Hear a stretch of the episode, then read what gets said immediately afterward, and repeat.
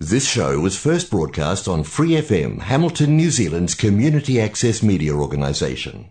For more information on our lineup of shows and the role we play in the media, visit free f m dot org dot n z. Hi, it's Vanessa from the Fighting Stigma Show on Free F M. Are you a Waikato local? Do you have an idea for a radio show? Do you want to try your hand at being a content creator on Free F M? If so, check out our website on free f m dot org dot n z or find Free F M on Facebook and get in touch.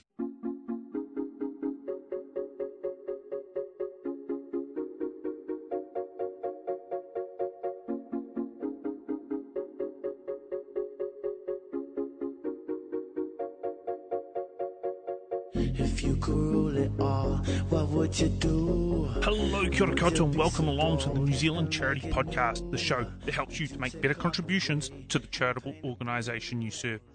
I'm your host, Thomas Nabs, and today on the show, we're joined by Paul Brown from ChildFund. Paul, how are you? Yeah, good, thanks, kia ora, Thomas. How are you doing? I'm fantastic, thank you. Look, we'll get straight into it. Can you tell us a little bit about yourself and a little bit about ChildFund? Yeah, sure thing, Thomas. So, um, father of two teenage boys, married to Angela, and I've been for the last sixteen years proud to be C E O of an organisation called ChildFund New Zealand. Some of your listeners may know ChildFund under its former name, which was C C F, which stood for Christian Children's Fund. We've been in New Zealand thirty years raising money, which is all raised here, sent overseas to help children get out of, get out of poverty. So we, we talk about our mission being helping children and youth thrive. So they are kids currently in places like Kenya, like Zambia, Sri Lanka, Vietnam, East Timor, and more recently we've started work in, uh, in the Pacific in places like the Solomon Islands and Kiribati. So yeah, that's what ChildFund's about, and I'm sure we'll we'll get into that a bit more deeper as we talk. Absolutely. It didn't click with me what ChildFund was until you explained it to me as the little girl waits ads. Yeah, well, so those of us who are over a certain age will remember. Must have been in the nineties, I think. C C F at the time was a very, very heavy advertiser using that iconic television and radio commercial called A Little Girl Waits. And for those of us, as I say, who are over so many years old, probably over thirty-five, forty, we all remember almost drummed into us, you know, as you race off to work, a little girl waits. And as you moan about the price of coffee, a little girl waits. Yeah. And that was the real call to action that we put to New Zealanders to say, you know, you can help those those girls, those children around the world in desperate need by sponsoring or by supporting ChildFund. Yeah, it's it's been a great organisation, eighty years in the making overseas, but thirty years doing hard work here, raising money in New Zealand. Yeah, you're one of the biggest charities that, that I'm in contact with anyway, and you turn over millions of revenue and donations. We've talked a little bit about before about the evolution of your funding model. You guys have got some very generous donors. What are some of the challenges that you're facing with your donation pool at the moment?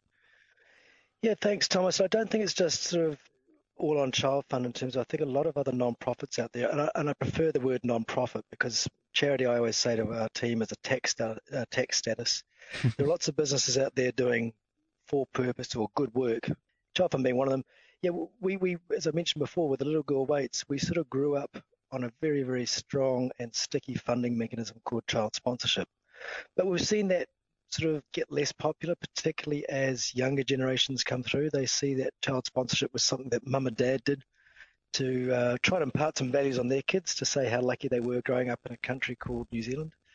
So we've seen child sponsorship lose a little bit of its energy and, and momentum. We've also, as well as it, watching it sort of somewhat mature or decline, we've also stepped up other forms of uh, regular giving that aren't attached to one child, it could be attached to a community. Mm. We've also got quite an assertive fundraising calendar where we email or send postal mail to our supporters and to prospective supporters to help us. And we've also built a significant grant portfolio where we get really healthy long-term grants from the government of New Zealand through the uh, New Zealand Aid Programme. So you bundle that all together. You say we're one of the largest. Yeah, we raise about fourteen, fifteen million dollars in a good year, and that spikes when there's strange things like emergencies. But yeah. it's it's a, it's a very large number, and we're very appreciative of that number. But the revenue number doesn't equal the impact number. So I'm always suggesting to our board and to our staff, it's not how much money you raise; it's actually what you do with that money, which is yep, more important. Absolutely, yeah, yeah, for sure. Now you were talking about how you've got your donor funder pool there, and some of them and their behaviours are changing. What's some of the things that you guys have had to work through as that donor pool and those behaviours change? Yeah, well, different generations seem to have different attitudes towards giving, and those folks who are probably in their eighties or nineties now, sort of the pre-Second World War generation, probably grew, a lot of them grew up in austerity around the Great Depression and have huge senses of duty. So a lot of those folks give out of wanting to help others, being very altruistic. Mm. Younger generations, we're seeing particularly the Gen Zs and the, uh, the millennials, really seeking quite instant gratification. They want to see their money make impact in a very short life cycle, which doesn't always help our work, which is normally over a generation of uh, children. You know, we work with kids in a community over a twenty, twenty-five year period. So we're seeing this pull to try and get instant impact, whereas our typical donor base, a lot of the older supporters, are very much driven by a duty of care and a, an obligation to make others less fortunate so they have better lives. So there are different drivers for different generations. It's difficult trying to keep all those audiences engaged. Yeah. It might mean we have to focus certainly on the older generations, which causes a little bit of tension around our own team and around our board table, saying, you know, there's this rising force called young generations, millennials and so forth. How are we engaging them? And we also know that, particularly with millennials, there's a lot of demand on their very limited cash that they've got. Not all of their, don- all their discretionary income can go to the charitable sector. So we're just conscious that we've got to be careful we just don't chase donors or donations from audience that either don't have it or that it's too cost ineffective for us to chase that dollar. So we're always looking at, okay, where can we make the biggest impact for our effort? Yeah, for sure. What about for newer charities and ones that perhaps don't have the same donation pool, such as ChildFund? So they haven't had those historical years of television and advertising campaigns. Where would you, as if you were walking in fresh into a, an executive position there, where would you suggest, hey, let's target this generation? Do, do you yeah. still believe in the power of mail drop, even if you weren't to have the database? Rather than say the power of mail drop, I still believe in the power of storytelling. And mm-hmm. I think that's what us working in the social good space have to be absolutely finessed and immaculate on, in terms of knowing why we exist, knowing what change we can bring. So if you support us, then you will help us achieve completely these agree. things. Yeah. And without that clarity of why or that clarity of purpose, you know, that, that that's the first thing everyone has to get right. I think the pros and cons in being newer charities or newer for-purpose businesses than being old. We, we've obviously got a reputation and we've got a large supporter base behind us, but we don't have the agility that some of these newer organisations have, in terms of we still have this legacy where you say, you know, do a mail drop, where we still rely on postal mail. We're seeing social media, we're seeing online platforms can reach much bigger audiences much more quickly and much more cost effectively. So we've got to sort of straddle both those things. Yep. We're still finding postal mail, even though it is what seems to be a dying sort of channel, we still see it as being very important. I say to our team, a letter allows us to really tell a story in depth over a kitchen table. You don't get that luxury through a, a TikTok or through a, an Instagram post. So you've got to be trying to think about, okay, if you are trying to explain that why you exist, it may not be the, just through snazzy current day social media.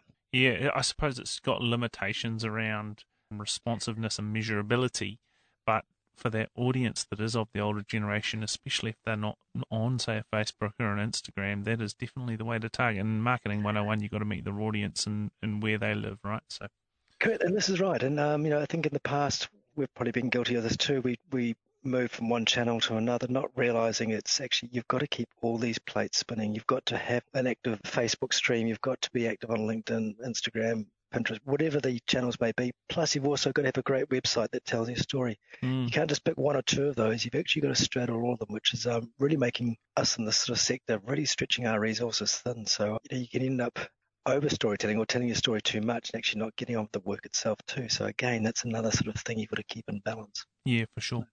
Hey, Paul, I want to take it to an overview of the charitable sector or the for-purpose sector. Where do you perhaps see our sector heading in the next five to ten years? Yeah, I'm sixteen years in for me, Thomas, and I'm still very excited about the ChildFund mission and you know what we do, but I'm also very excited about the sector. There's a lot of questions around the moment in terms of, particularly after this funny year we had in two thousand twenty, you know, whether many non-profits won't have enough income to survive or won't have the resilience to survive. It's just been yet another tough curveball thrown at us. But there is a role to play, I think, for the social sector, how those organisations are funded, whether it's through donations or, or what we're seeing now is other forms of money where, certainly at ChildFund, we're investigating could we borrow money from supporters and pay them back mm-hmm. through an impact investing model or other ways of financing change. It may not be philanthropic funding that we uh, you know, rely on. It could be trying to attract other forms of, of money to mm-hmm. do to do good work. So I still think there's a huge role to play for the social sector. But the other thing that sort of keeps me energised is that sort of one of the, dare I say it, one of the good things that came out of twenty twenty with this, this pandemic is it did slow a lot of us down, particularly through lockdown, and the whole narrative about how do we get back to normal and people saying, well, there was no normal. We were really overspending or over-expending in this planet. There's this big conversation that's happening about how do we build back better. So what I'm picking up is signals from not just the government, but from the, the, the corporate and the business sector saying, you know, we can't afford to be misbehaving or not behaving appropriately as a business. We need to fit in with what society wants too. So I think there is a big brewing conversation where the government, the social sector and the private sector are coming together to do social good. That's what gets me out of bed every morning. I think it's a really exciting time to be doing what we're doing. I think COVID's magnified that. I think social media magnifies that. That's one thing that businesses and organisations can't get away with anymore. They used to be able to pull the wool over their eyes, but these days, if businesses or government organisations are not uh, practising best practice or not doing good by the public need, they soon get found out on social media, and there's a phone camera everywhere. Absolutely, yeah. But, I mean, transparency is is the currency of today in terms of which is great. And as you as you say, Thomas, there are there everyone carries a camera. You know, we're all journalists these days. It doesn't take long for us to record something and pass it on to friends and saying, hey, have you seen this company doing that? And that goes for non-profits too, so it yep. doesn't mean we're above the private sector. You know, we're equally culpable too. So um, that accountability, that's going to be another good driving force for, for doing social good. Absolutely. And so, how do you think that charities or, or for-profit organise for-purpose organisations and for-profit organisations yep. can jump on board and actually utilise and leverage that social change? I think you know, we, we mentioned a few minutes ago. It is being really clear about that why and. Started that conversation too. So at ChildFund, we talk about, you know, we know our purpose. We want to enable children and youth to thrive, but we do take a long-term view. And if we are talking about significant change, it doesn't happen overnight. So systems change, community change, those are long-term programs. So you've got to have the stamina and patience and resilience to approach that. But in order to do that, it's not about what we see the changes. It's what are the community who, or the communities who we work with, or the groups that any for-purpose group are there to serve, what do they want? So a big part of our conversation is a lot of listening and really making sure that the outcomes are co-designed. It's not just us imposing what we think is a good thing for children and youth in, say, Kiribati. Mm-hmm. It's understanding what the parents, what the children themselves want, uh, what are their strengths, what are their assets, and what are their needs. So um, we try to bundle that together and program that out to a twenty-five-year view, which we call a roadmap. We might have to call it a navigation chart in Kiribati. There aren't many roads in the islands in the Pacific, but that roadmap literally is a step-by-step, year-by-year process and program that says, okay, how do we take this community from where it is today to where it wants to be, not where we want it to be, but where it wants to be and the people yeah. in that community want to be in twenty-five years from now. Yeah. So that co-design part, I think, is a big part of what uh, for-purpose organisations or charities can actually bring into their conversation early on. Yeah.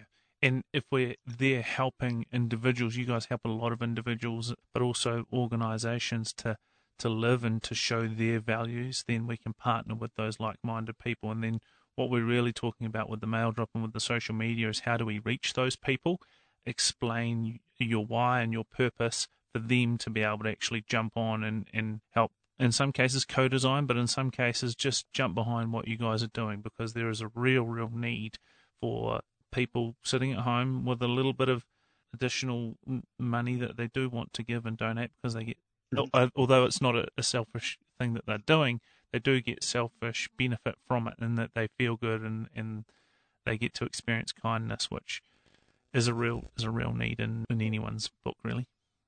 Yeah, very much so. And I think there, well, we've seen research that's validated that, the fact that the more you give, the happier you are. So there is a reason to give. It does make you feel good about yourself. There's obviously a reason to give that it drives the impact, the change that's des- desperately needed. But yeah, giving altruism is actually very much about yourself feeling good. Kind of weird, but that's the way it works. Absolutely. Look, let's wrap it up there for today. But if you have any questions, comments or feedback about the show, or if you have any topics you want us to discuss on future shows, be sure to send an email to info at thewaterboy dot co dot n z, subject line New Zealand Charity. If you wish to contact the Good Collective to support your charity or to sign up for your business to be a service provider for charities, you can email info at thegoodcollective dot org dot n z. If you're listening to the show via a podcast platform, please be sure to rate, review and subscribe to the show and share it with your friends so that we can help more Kiwis to make better contributions to the organisations they are passionate about. Thank you to our guest today, Paul Brown. Paul, you're a legend. You can contact Paul on oh eight hundred, eight oh eight, eight two two or go on the website child fund dot org dot n z, click contact and, and you'll be able to get in touch with him there. Thank you to Free F M for their support of the show, for Maya Armistead for editing, and of course, Shapeshifter for the tunes. Thank you for listening to the New Zealand Charity Podcast. I'm your host, Thomas Nabs, and we'll be back again tomorrow with even more tips, tricks, hacks and learnings to help you accelerate your impact and create an even stronger New Zealand.